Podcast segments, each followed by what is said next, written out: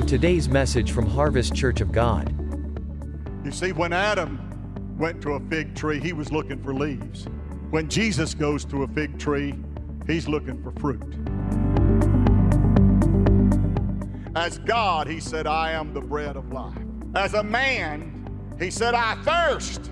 But as God, he said, If any man shall drink of the water that I shall give him, he shall never thirst again. As a man, he stood at the tomb of a friend and wept. But as God, he said, Lazarus, come forth.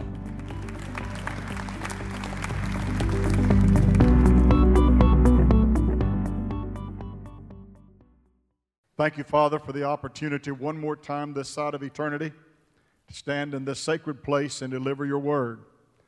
For 34 years, I have taken this charge to, from this pulpit, proclaim the word of God.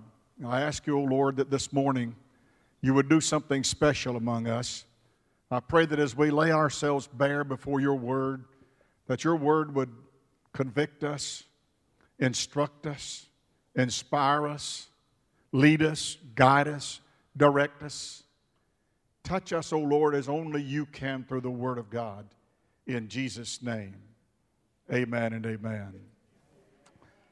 Jesus is nearing what he called my hour. My hour has come. And he informs the disciples on the way up the road from Jericho to Jerusalem, about 60 miles, walking by foot, and they're ascending to Mount Zion. And Jesus said, For the Son of Man must be delivered into the hands of sinners, and be killed, and be crucified, and will suffer many things. Peter that great apostle that I quote so much and at times I'm so proud of. Sometimes I just want to stand up and cheer when he steps out of the bow of the boat and begins walking on water. I want to say, way to go! Praise God. Eleven of them stayed in the boat. Peter got out and said, Jesus, whatever you're doing, I want to do it too. Peter said, You're doing the impossible. You're walking on water. I want to do something that is impossible. And Jesus said one word to him. You remember what it was? Peter said, Bid me come unto thee. And Jesus said, Come. You mean God is happy when we try impossible things? Well, that's exactly what faith is. Faith believes God for the impossible. Faith isn't believing God for something you can do, it's believing God for something you cannot do. It's believing that without God's help, it's impossible. That's what faith is. And God is so keen on that that He says to us, without faith, it is impossible to please God. You mean God loves for us from time to time to try something impossible? Do you mean that in our walk with the Lord that He is most glorified and we are, are most blessed when we step out there on a prayer or a promise and take a stance of faith upon something that He's proud of us with? I'm telling you, that's exactly the scenario. He loves it when you try something that you can't do any other way but through Him. But through Christ, I can do all things. That means impossible things also. That means that through Jesus Christ, I can accomplish the impossible, and God is happy when I do that. Peter stepped out of that bow of the boat and began walking to Jesus. And you know the story. When he saw the wind and he saw the waves, and he realized what's happening here, it scared him to death. And the Bible said he began to sink. Have you ever had a sinking feeling? Has your faith ever experienced a sink? But he prayed. You remember what he prayed? Lord, save me. And the Bible said, and Jesus reached down. I'm so glad that he reaches down when we're sinking. I'm glad that when we've opened our mouth and tried something impossible and it's not working out, he'll come to our aid and our rescue and pick us up Amen. I'm glad we have a God like that, don't you? that He comes to our rescue when we try things that are impossible that doesn't work out. That He doesn't get mad at us, He just reaches down, picks us back up. Boy, I, I wanted to cheer for Him when Jesus said, What do men say about me? Who do people say that I am? And they offer different opinions. Some say thou art Isaiah, some say Jeremiah. And Jesus simply said, Who do you say that I am? And brother, here's one of those cheering times. Peter said, Thou art the Christ, the Son of the living God. And Jesus said, Boy, that's a wonderful saying. You got it right because that's what I'm going to build my church upon is that profession of faith, that positive assertion that I am the Son of God. And I wish I could tell you that all of Peter's speeches and all of Peter's opinion offering was faithful and something you could cheer for, but not always. He's the one that warmed by the fires of the dissenters around the house of Caiaphas. You remember, he's the one that swore to the little girl. The little girl said, I know you. You're a Galilean. You're with him. You're one of his disciples. And he swore and cursed and said, I don't even know that man. And you could probably feel that Jesus would have learned his lesson don't trust Peter. He'll fail you when you need him the most. But when Jesus appeared to the women after his resurrection, he said, Go and tell Peter and the disciples. Make sure you tell Peter that I am not dead, I am risen indeed. Oh. And then this birthday of the church on the day of Pentecost in Acts chapter 2, when this whole concept of a, a new covenant and a new testament and who is it that's chosen to preach the very first sermon on Inauguration Day? Peter. That loud talking, opinionated, can't depend on him 100% of the time. Guy was the one that preached the message on Pentecost Day.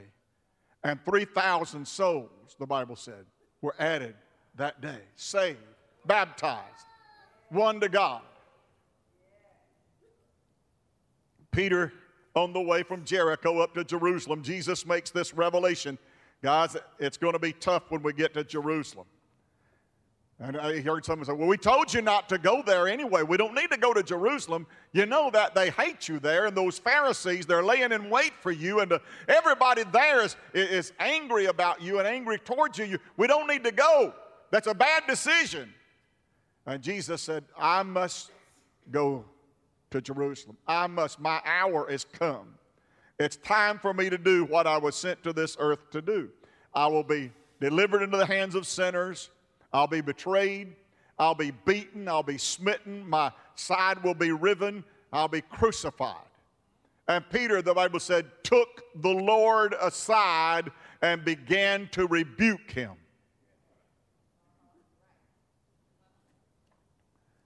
Peter, this is not one of those times we cheer for you. How in the world do you have the gall and the gumption to take Jesus aside and rebuke him? You were on the boat when he said to the winds and the waves, Nestle down there.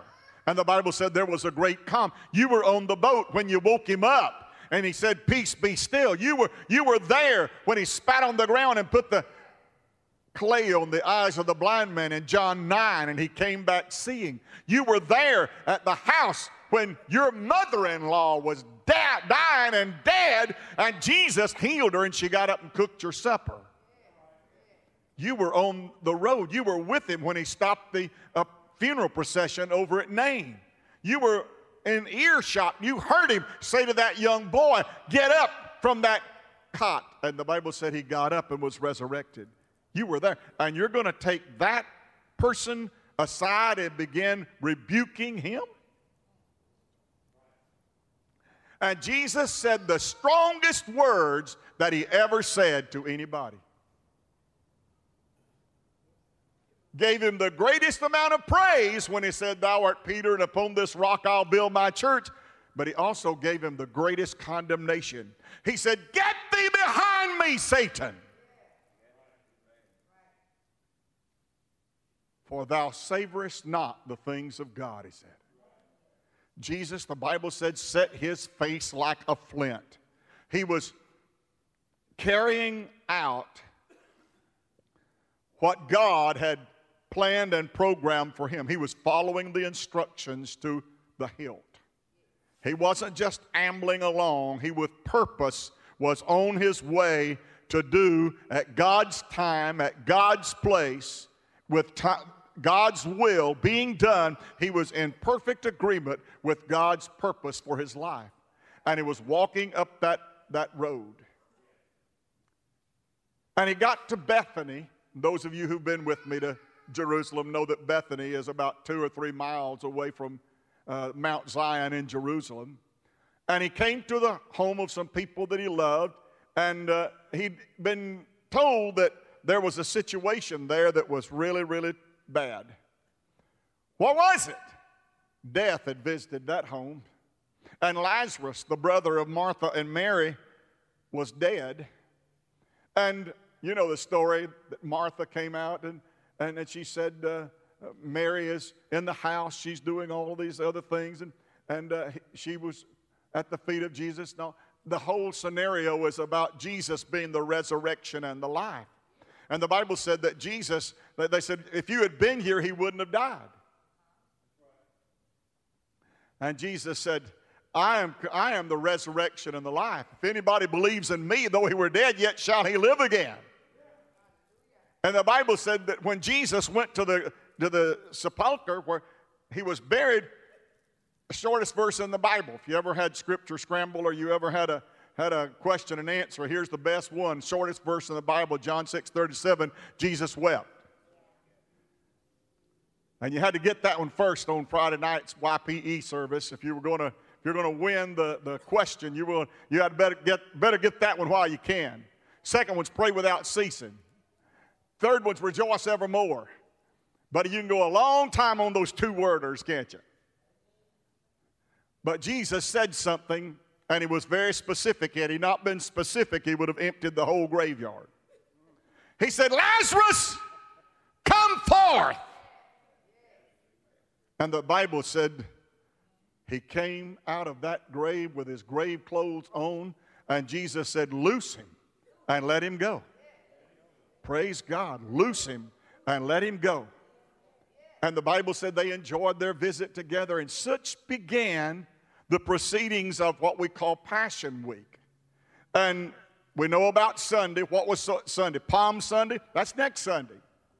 Palm Sunday, and we call, have what we call the triumphal entry. The triumphal entry. That's when the people pull down the palm branches and put them in the way, and, and Jesus uh, rode on the uh, donkey. And that's a great story right there.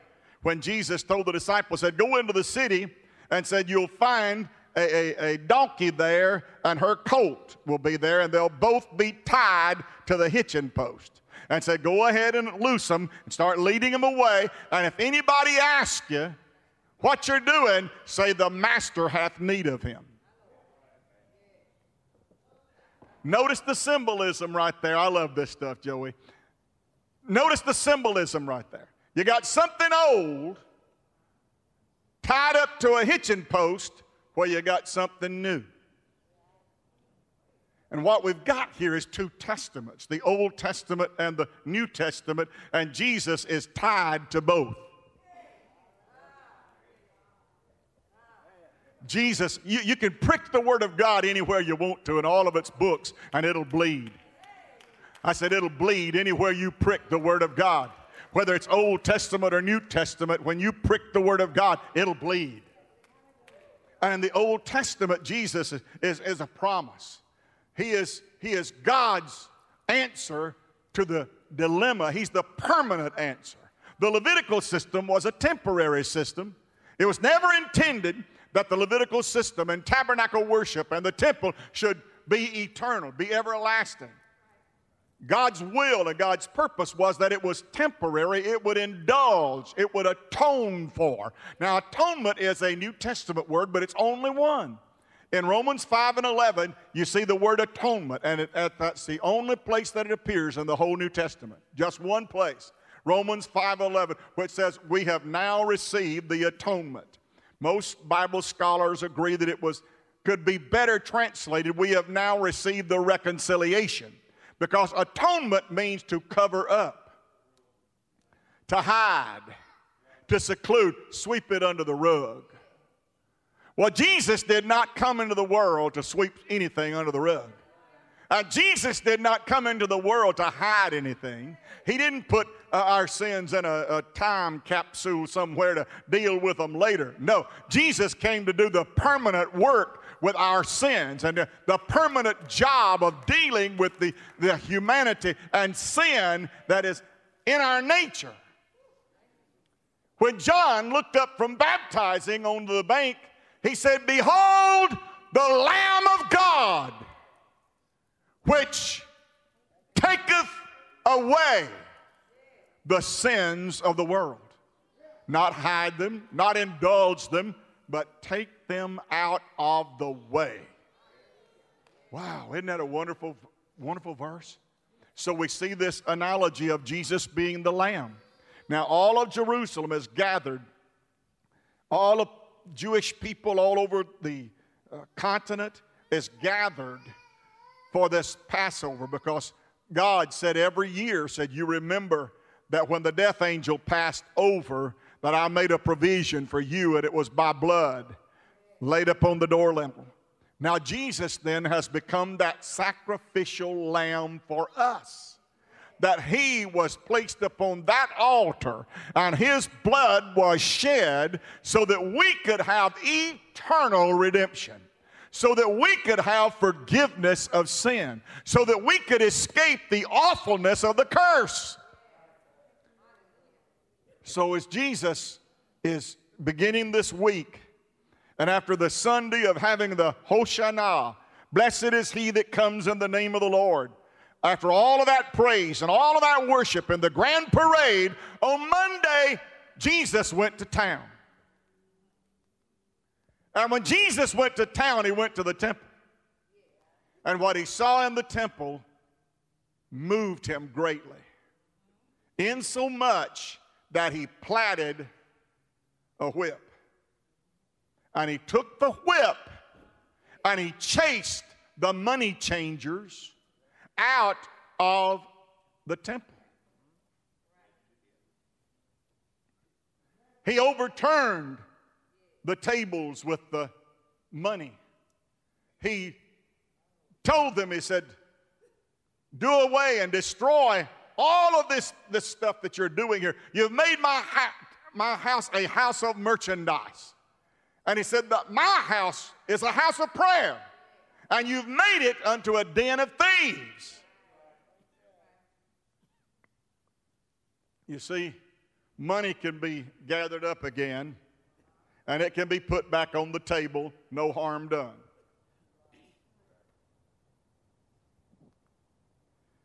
Take the cows away, you can bring the cows back, no harm done. The doves, he said, and take the doves away. If he had released the doves, they would have been gone and somebody would have suffered some injury. Jesus always rebukes without injury.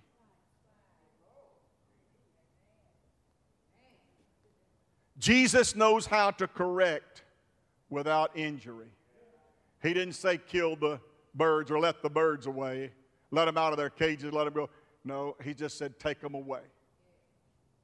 You see, the Bible said he is so gentle that a limber stalk, a flax, he said he, he, he won't bruise it. it. Talks about the wick of a candle that will be small, he won't snuff it out. In other words, Jesus comes to do you good. Jesus comes to, to make things better for you. Jesus comes to help and to bless and enhance your life and make your life better. Praise God. So he gets through with that cleansing of the temple. Boy, that was a day's work, wasn't it? I heard somebody say you better plan about a week if he's going to clean up. Man, I understand. And one day he went back to Bethany, and he's back at Bethany, and he's enjoying being with his friends, but he knows he's got to go back. Got to go back to Jerusalem because all prophets do what they do in Jerusalem. So he was intending to go. The next morning he got up and left without breakfast. You say he left without breakfast? Yep. He left without breakfast. How do you know that, Pastor? Because he said the first thing that come along, he was going to get something to eat. And the Bible said the first thing he saw was what? A fig tree. A fig tree. Let's read it in Matthew chapter 21. And he left them and went out of the city into Bethany, and he lodged there. Now, in the morning, as he returned unto the city, he hungered. And when he saw a fig tree in the way, he came to it and found nothing thereon, but leaves only. Somebody say, leaves only. And he said to that fig tree, Let no fruit grow on thee henceforth forever. And presently the fig tree withered away. And when the disciples saw it, they marveled, saying, How soon is that fig tree withered away? And now we start considering Jesus, who was every bit human and every bit God. He did not lose any of his attributes as deity. He did not lose any of his power. He was every bit God and he was every bit man. As a man, the Bible said he hungered. As God, he said, I am the bread of life. As a man, he said, I thirst. But as God, he said, If any man shall drink of the water that I shall give him, he shall never thirst again. As a man, he stood at the tomb of a friend and wept. But as God, he said, Lazarus, come forth. He was every bit God, every bit man.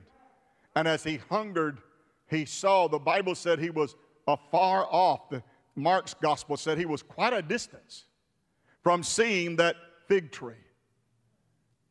Now, anything that has an opportunity to be of service to God, whether it's a donkey or whether it is a fig to eat, whatever it is that has opportunity to be used by God and to be a blessing, boy, what a wonderful event that is, and how precious and how valued that should be to every one of us. Because, in a sense, every one of us in this room today is a fig tree. And I want to ask you are you leaves only? Or are you fruit bearing? Is there something in your life that God can use? Or are you just leaves only? You see, a fig tree is a very unique plant, especially in Pal- Palestine, that particular strain of fig trees.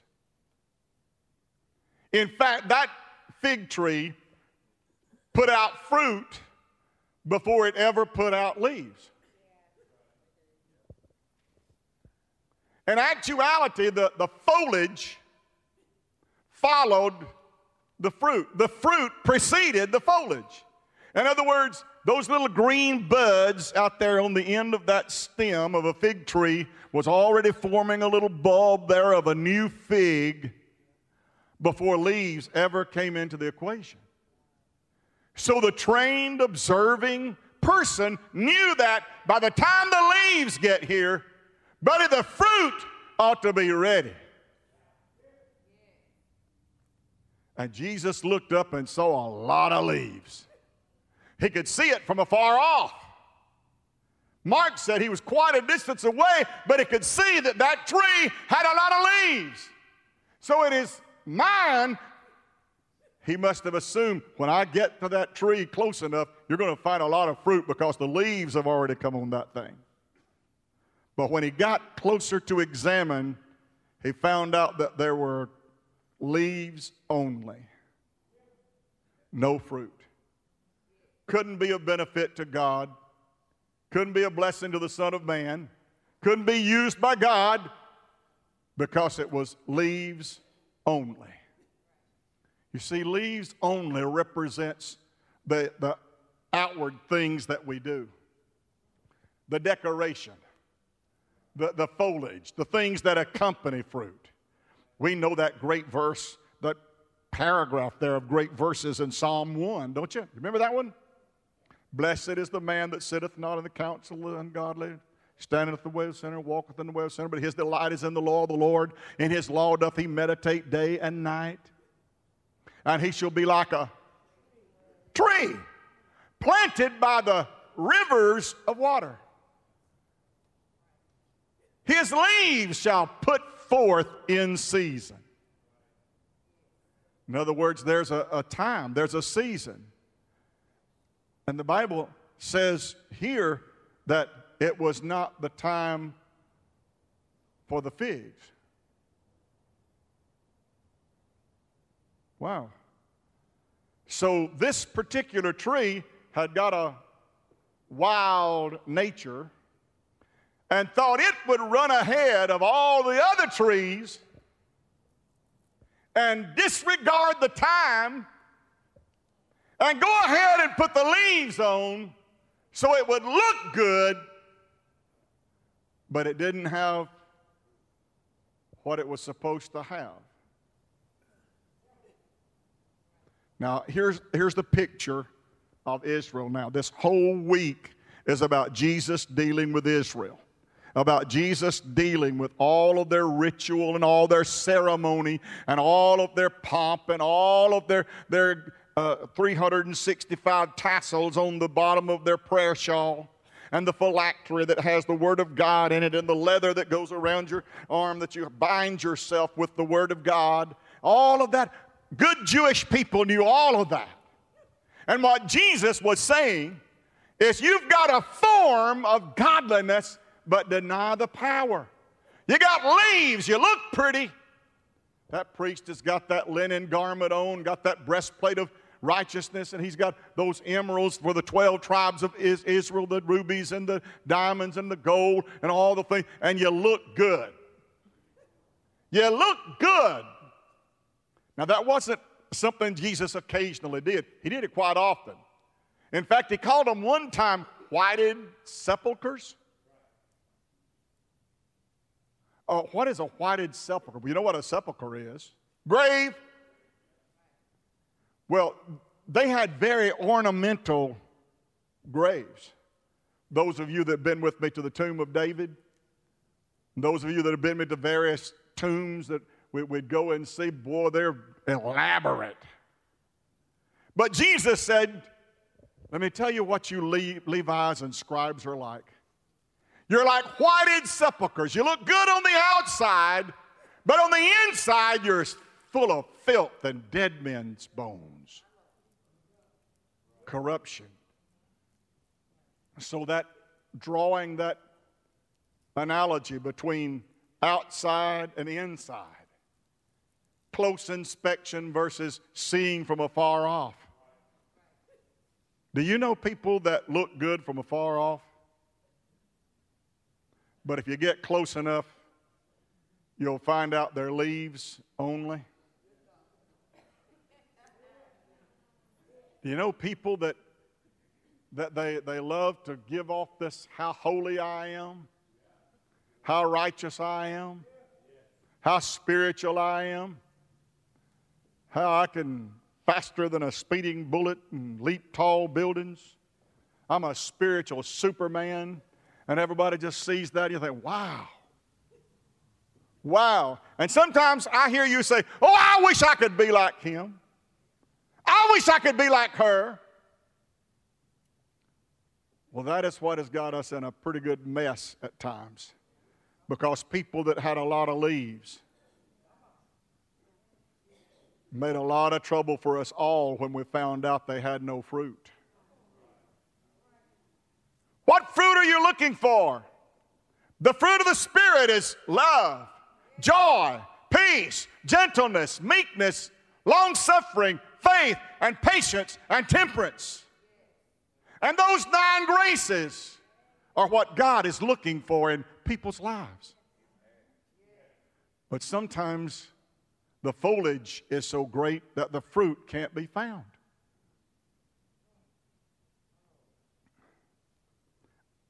Actually, there is a tree that is in England. It's called the, the strangely enough, the forest tree, the Newport tree. It's a, it's a tree that's got its seasons all mixed up. It's a famous tree. And it's got its seasons all messed up. At Christmas time, when all of the other trees of its kind, uh, oak, I think it is, it has no fruit about it, has no foliage about it, it's just barren. You know how trees look in the wintertime. But that tree at Christmas time, every year at Christmas time, buddy, it lights up like a Christmas tree. Buddy, it starts putting out leaves. It gets so messed up that it don't know what time it is. And that, that tree is so famous. And you see, the Bible said that tree that is planted by the rivers of water, it putteth forth its leaves in season. It's true to its nature, it's true to who it is. You know, the Bible said, Jesus said this I am the vine, you are branches.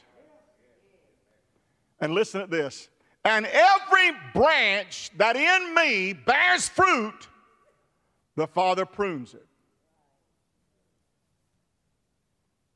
Well, here we've got a, a branch that is already producing, and Jerry, we're going to start cutting on it. Why does the Father prune branches that already have fruit? The Bible said, so that it may bear more fruit. But he said, the branches that have no fruit, that are just leaves, he takes them, the Bible said, they fall off they dry up. And the Bible said, and men gather them up and put them in the fire and use them for fuel. Why does God not do something about branches that don't bear fruit? Why does He just let them dry up and fall off? Because every branch that bears fruit, He prunes. Wow. What he's talking about is relationship. I want to ask you something. If you didn't have the fruit in your life right now, would you still be a tree?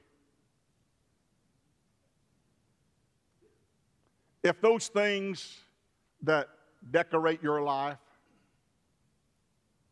the ornamental things, the house, the cars, the money in the bank, the titles, all of the things.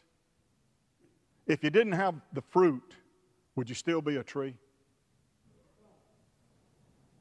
What Jesus is asking here in this pruning process about pruning fruit bearing trees is sometimes we go through these tests about, about our, our fruit bearing.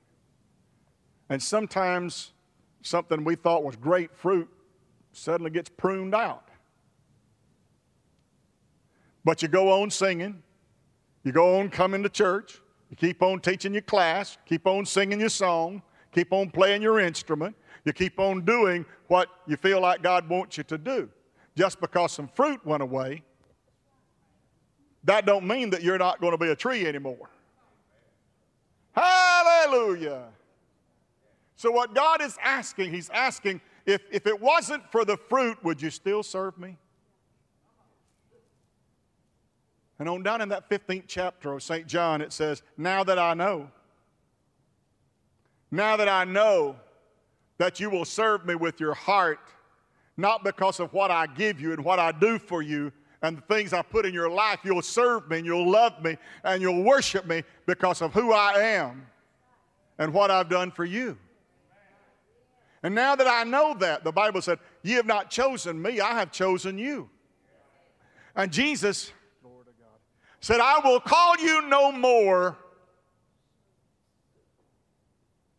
What? Servants. I will call you no more servants. From henceforth, I will call you friends. Because a servant does not know what his Lord is doing. Wow. But now that I know that you love me, not because of what I do for you, but and what I give you, but because of who I am, now that I know that, he said, I can reveal to you the things of the Father. And I can let you in on some things that isn't for everybody else's consumption. Praise God. You see, when, you, when you're full of leaves and have no fruit, you're just playing a game of deceit. You're just trying to trick people into thinking that you're really got it going on. But it's deceitful. It's actually, what did the Bible call it? A refuge of lies? A refuge of lies. In other words, to cover up the real truth would just leave all over the place.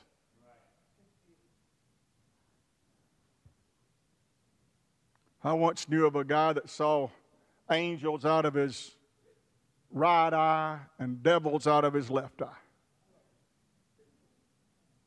He put big devils back in a Sunday school room and he put little devils in the trash can.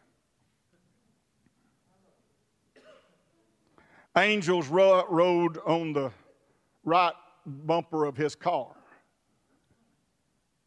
Wow. And I won't tell you the end of that story because he, let me just say it this way he was a lot of leaves. A lot of leaves. Pull the leaves away, and there's nothing there. One of our biggest battles to fight is authenticity. One of our biggest battles is integrity. One of our biggest battles is to be what this word instructs us to be. Well, I'm getting close to quitting, so I better land this plane. Two people. Who is the first Adam? He's father of us all, isn't he? He is the man that God made, that God breathed into his nostrils, the breath of life, and he became a living soul. And God said, Be at home in this garden rule over it, subdue it, name everything, and just be in charge of this whole world.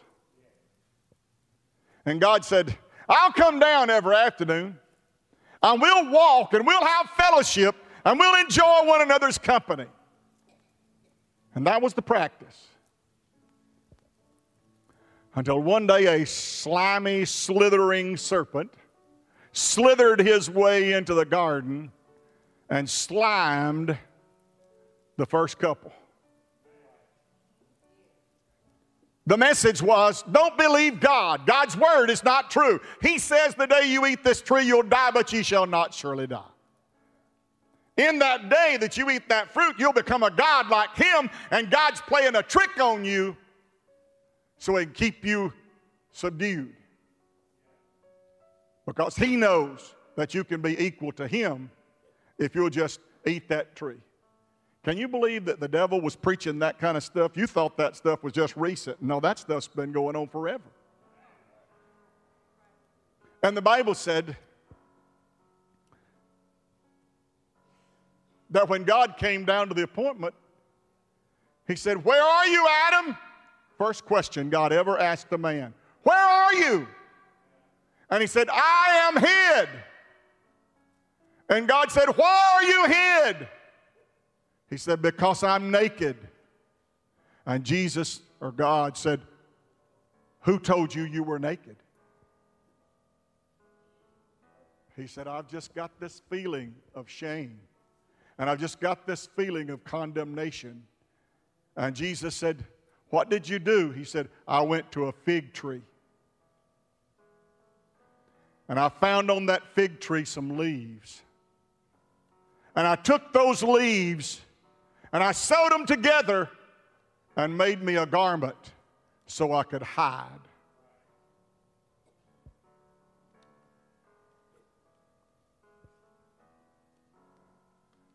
And God said, You can't stay here. You see, when Adam went to a fig tree, he was looking for leaves. When Jesus goes to a fig tree, he's looking for fruit.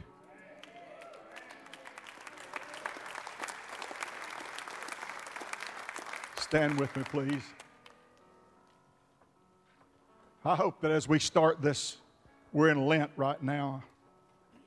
And then we'll go into the Passion Week next Sunday. And yes, we'll take another day in the life of, of Jesus that week. And we'll talk some more about what he was doing, but it, that whole nuance of that notion is about the new covenant how that the temple and the tabernacle worship and the Levitical system served its function. But now there's a new and living way. There's a Jesus who came into the world to save sinners, Paul said, of whom I am chief. And every one of us, as you go about your activities this week, don't forget Jesus is looking for fruit. He's looking for fruit. Don't cover it over with leaves. If Jesus comes up to your fruit tree looking for fruit, say, Help yourself, Jesus. Help yourself. I am proud that I can be of service. I'm glad that I can be on the way here. I'm glad that I, I am on your journey, that you happened to see me from afar off and stopped to examine and found some fruit on my branches. Lord, let there be fruit on my branches. Lord, let there be fruit in my life. Let there be fruit in my prayer. That I don't need the leaves to cover anything up. God, you do the fruit before the foliage. And let my life be fruitful. Thank you, Lord, for allowing us to be in your house today. Thank you for the many people that are watching by television, by online and website. I thank you for them today. And I ask you, O oh Lord, as they've heard this gospel message, that something that was said will touch and enrich their life.